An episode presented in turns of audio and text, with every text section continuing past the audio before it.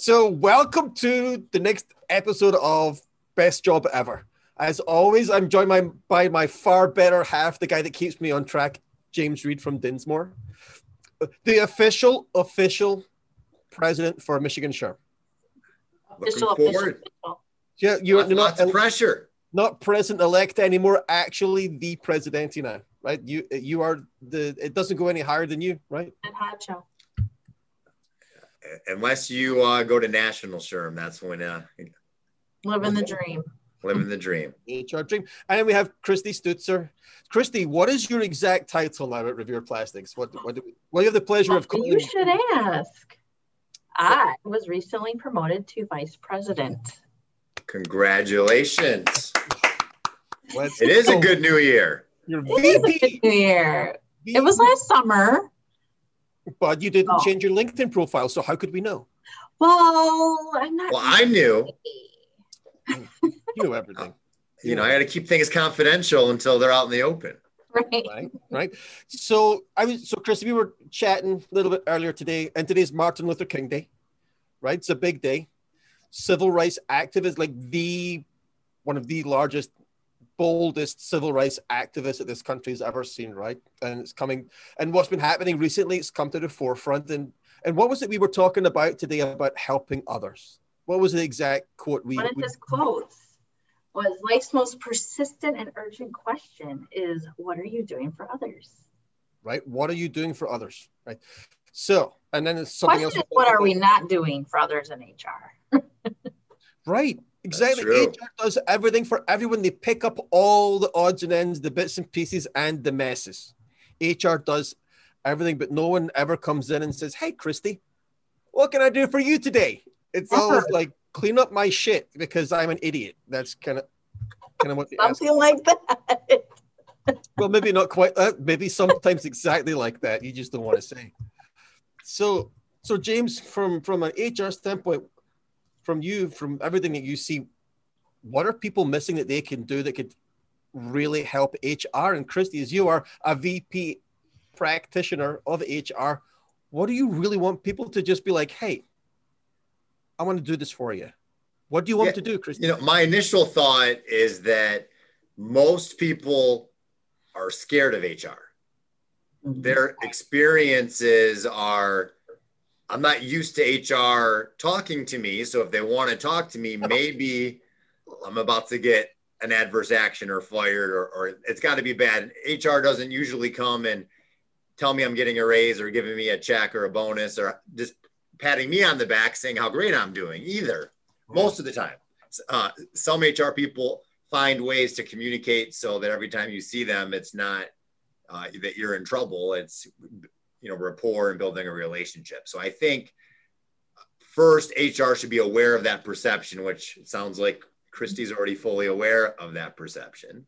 But what people should be doing is I think humanizing HR and treating them like other you know uh, executives and other professionals and trying to build rapport with them so that when it's time to communicate you already have that comfort level where you can talk plain English and share with them things and not necessarily be afraid to communicate in a positive way. And I think you got to come to them with a solution. The biggest problem I see from HR is they identify 10 problems and don't give you any hint on how to solve any of those problems. So if you want to be successful, don't come to HR when there- there's already a, a giant fire blaze all over the company. Come early on in the process and come with a solution.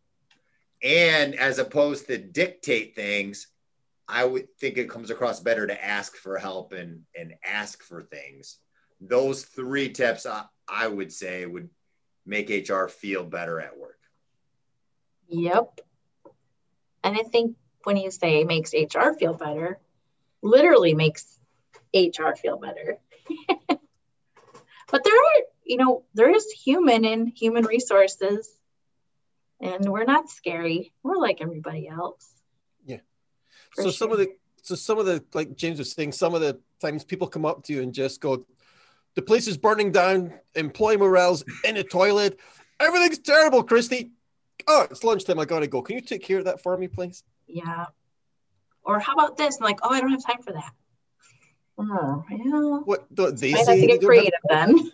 what someone comes to you with a problem and say they don't have time for it? Yeah, and you give them an idea, and they're like, "Oh, I don't have time for that." Hmm. Oh, so then what happens? Yeah. Then it's like, well, how are you going to get better? You gotta, if you want to change something, then you're going to change something, right? Right. The definition of insanity is doing the same thing over and over again, expecting a different result. Yeah. So So how do we get how do we get the people that can make your life easier to get that? Is there what can we do? to I think it's easier? accountability. We gotta show employees that if there's a problem in their, you know, the manager or somebody involved, they have to take some accountability. Uh, right. be humble. And they have to identify, you know, maybe they didn't spot the issue soon enough. Maybe they aren't trained with how to deal with it enough, but they at least have to acknowledge they need help and, you know, they can do things better. you know, in my past life, the HR team would send out like a supervisory advice tip every week. And it might be from online where it's just a scenario that plays out with um, a manager going to HR and having a difficult situation happen with an employee. And you can take and put that scenario into a tip of the week and share it. And that way everyone gets the benefit of seeing it and knowing how did HR help. And then they're not so scared, kind of like break the ice a little bit. Yeah.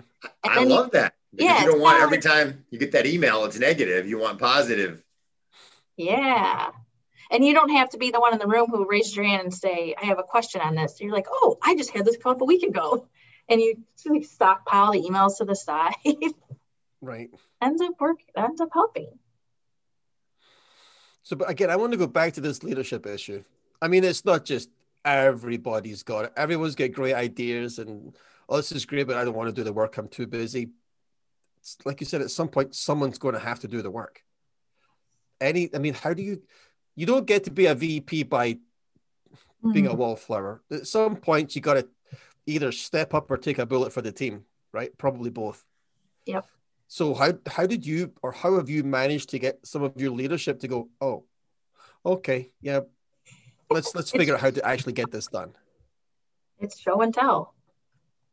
So I might take them with me and talk to this employee or this team member that they're in a situation with and say, watch me.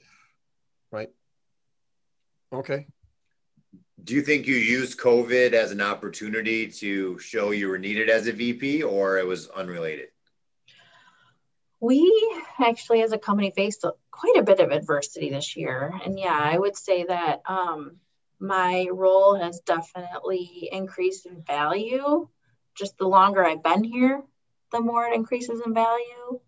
Um, I think when COVID hit, you know, everyone was wearing multiple hats.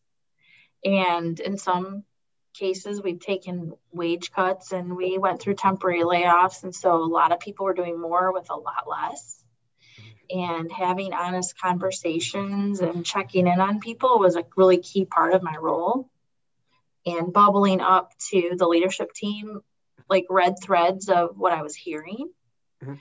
Instead of them having to advocate a complaint for themselves because no one wants to complain.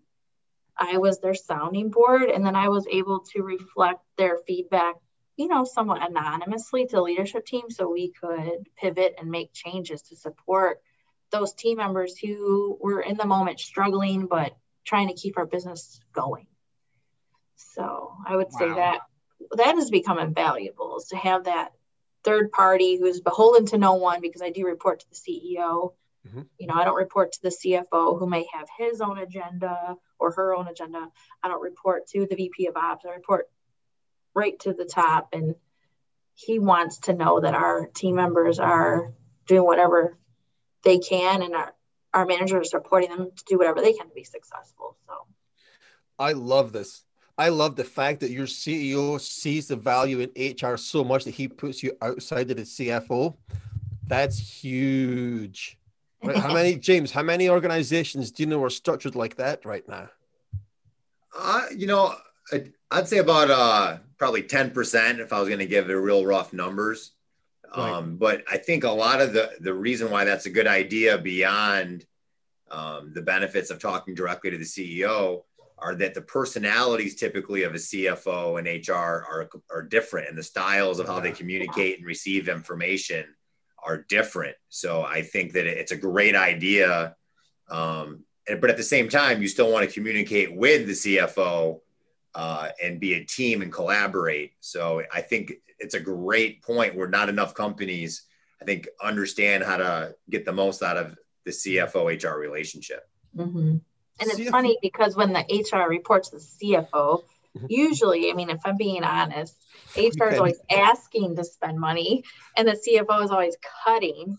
And here, you know, in my current situation, I have a great relationship with our finance team and we're the yin and the yang, right? Mm-hmm. So if I want to spend, he's saying, yeah, but maybe we can spend this instead of.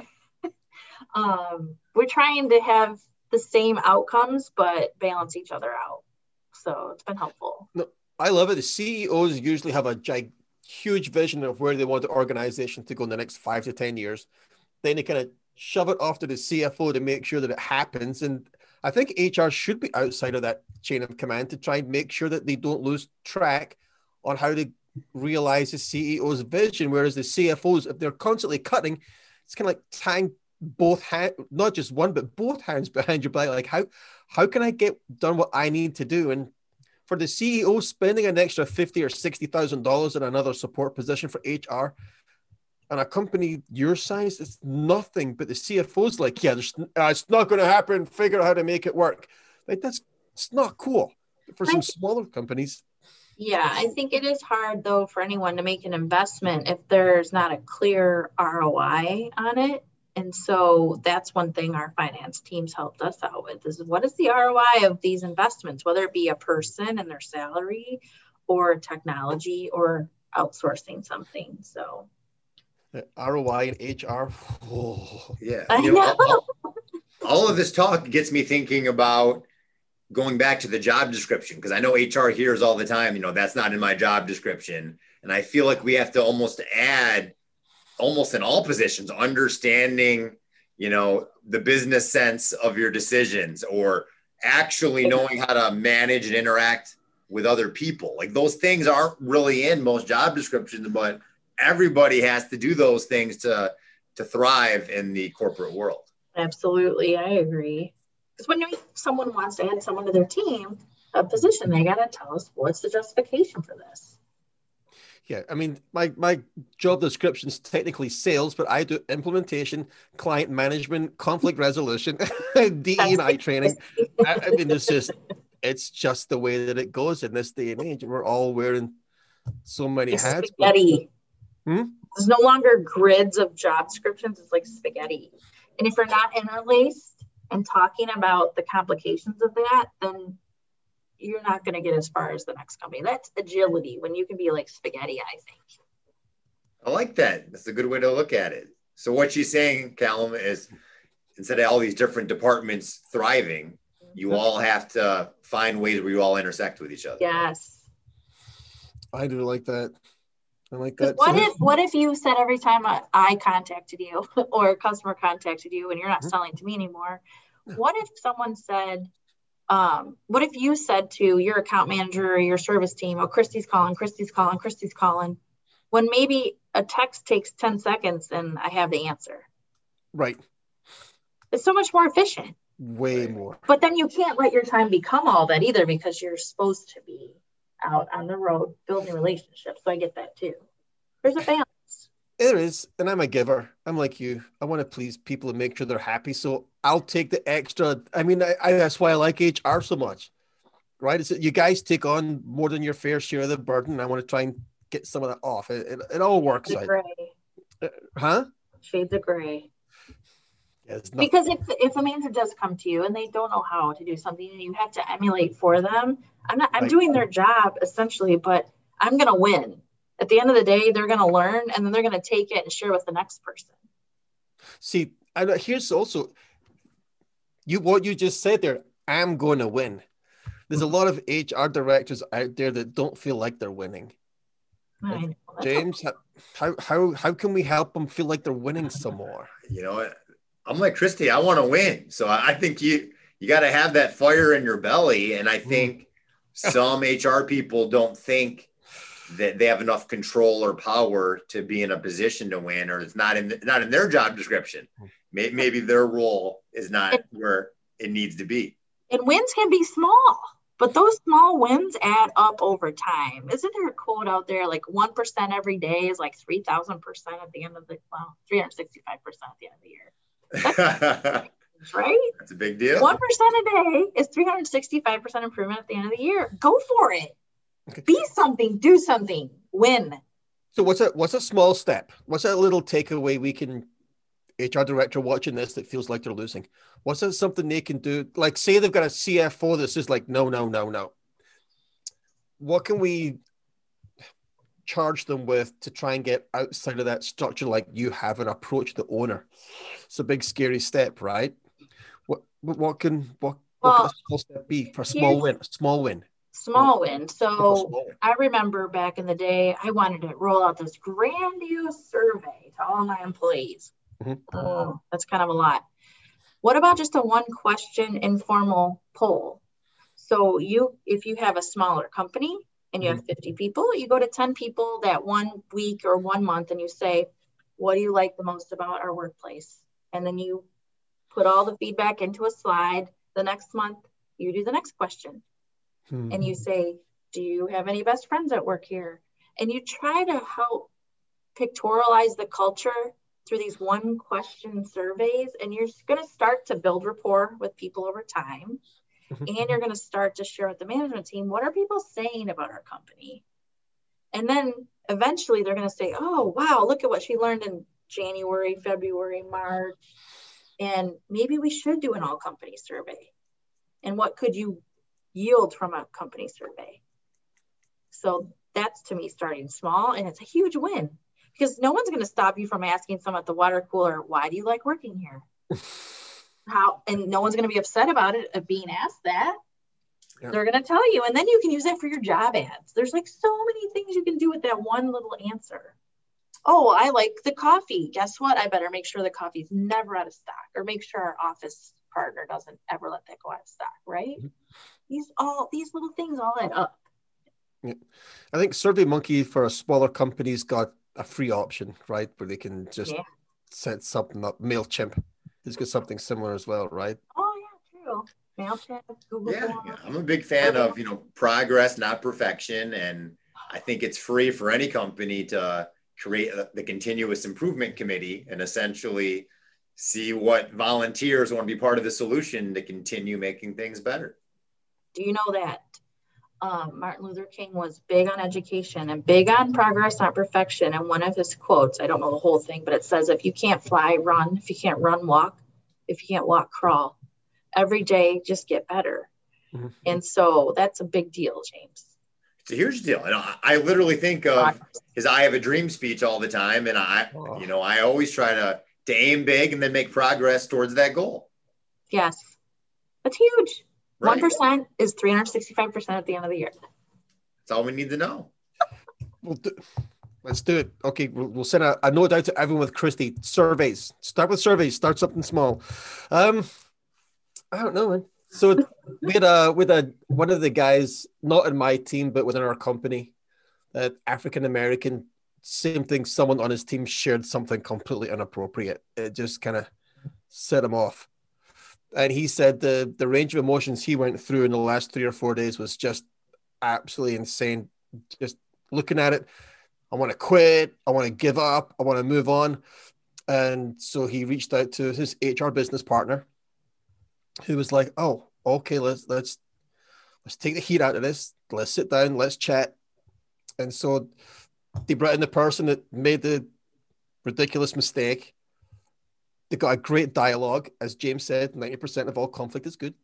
The two of them are in a much better place, and this young kid, 20, 28, he's now at a company of 3,500 employees. He's now on the task force for diversity and inclusion and helping set some of the standards for rolling out this project throughout the entire organization, which is huge. And I was talking to him right before the call. I'm like, just think what would have happened if this challenge hadn't been assigned to you last week.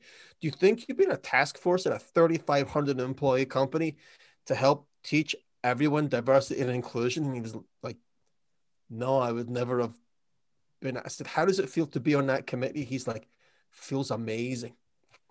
Right. So it's just little. And I said, And today, MLK Day, he went, I know, I got the call today to be in the task force. He's so happy. So, I mean, it's just little bits like that where we can learn from each other, even though people make mistakes, right? Yeah. Don't just pile on. You got to take. I mean, James, how many times have you seen something where the heat wasn't taken out and it spiraled out of control because people just didn't take a moment? That's yeah. a majority of the time. And I, I think part of it is people aren't fully spotting the issues and don't have that emotional intelligence to understand what they're going through. So I really think continuing education as HR had to definitely do with COVID and everything. If you're not always can that one percent learn something new each day and improving your skill set, I think that uh, you're, you're hurting your company. Mm-hmm. Absolutely. So, Kristi, what would what would you like everyone to have a little uh, a little takeaway today? So, one thing, okay, one thing, little little bit better every day, one percent. So we've got the surveys.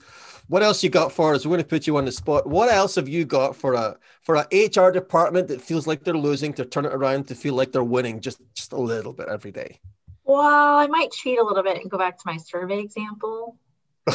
All right. So how are you going to? Not about surveys though. So bear with me. Mm-hmm. It is about assessing where you're at today and plotting the journey of where you're going to be every month and then looking back at six months. So, what's your turnover? What's your open positions? What are your safety incidents? What is your completion rate on performance reviews? How many succession plan documents do you have done? Is picking things that are in process, assessing effectiveness, and then plotting out how they get better over time, or, or if they don't, and then promote. You know, putting that to your some I can't talk. Presenting that to your leadership team and saying, what do we do? Is this a problem? Is it, are we okay with this? Do we love this? How do we pivot from here? That would so, be one little thing I would so say. Don't just take complete ownership and all the responsibility all onto your own shoulders because I see HR do that every day. Like it's my fault. Yeah, no, not really. no, no, it's definitely the team. Together, everyone achieves more. It's so true. It's kitschy, but it's so true. Ask for help. Yeah. James, what, what have you go for for partner words for today? Sure. Well, you know, I like what Kristi's saying. The key takeaways are you ask questions mm-hmm. to others, which is always a safer way to interact with others and communicate. Mm-hmm. And I really think that you have to, you know, HR has to run the company like a quarterback. You have to understand the strengths and weaknesses of the different departments and the employees that you have. And I think the, t- the tip I would have is you have to figure out how to get maximize value out of the workplace. And sometimes that's appointing them to a committee, like you said, or showing that you do value them and just letting them know you value them elevates their game because the little things that are not in their job description or they thought were unnoticed are actually being recognized. Right. Love it. I, and I like from what this gentleman was talking to me about the incident that happened. I loved that he had the maturity and age that I didn't have any. Uh, the maturity to to just say, how can I help make this person that insulted me better? Really, that was his thing. He said, how can I how can I make this situation better? How can I help this person be better? I was that was just it just blew me away. I loved it. But really, look at Kristi's smile. You gotta have the positive energy. I think a lot of HR have the stereotype of being Miss Hannigan from Annie, right? And, and and that energy spreads like wildfire throughout the company. Yeah, it does.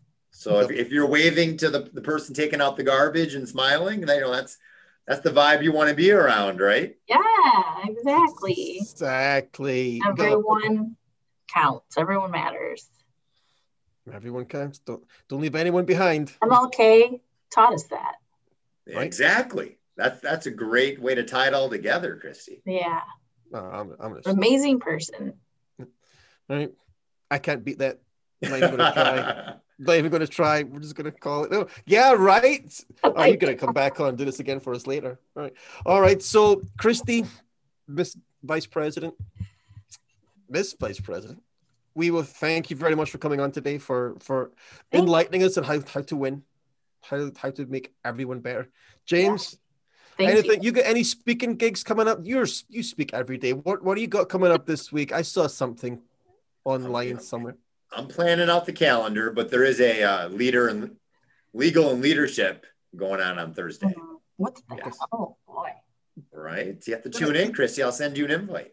Did Do I it. see? Did I see a, a transgender? Is that with? Oh, with Oak Mac. So um, there are 19 HR chapters for those that are kind of newer to the scene, Mhm. and uh, they're looking for speakers at all 19. And I'm speaking at Oak Mac also next week on Oh. um, updating your policies and making employees feel comfortable with Inclusive. transgender employees as well. Awesome. Good for you. Yeah. all right. I'll stay tuned. Hmm? I'll stay tuned. Thank you. Yeah. All right. All right. See you Thanks, later. Have a good rest of your evening, folks. You too. Okay.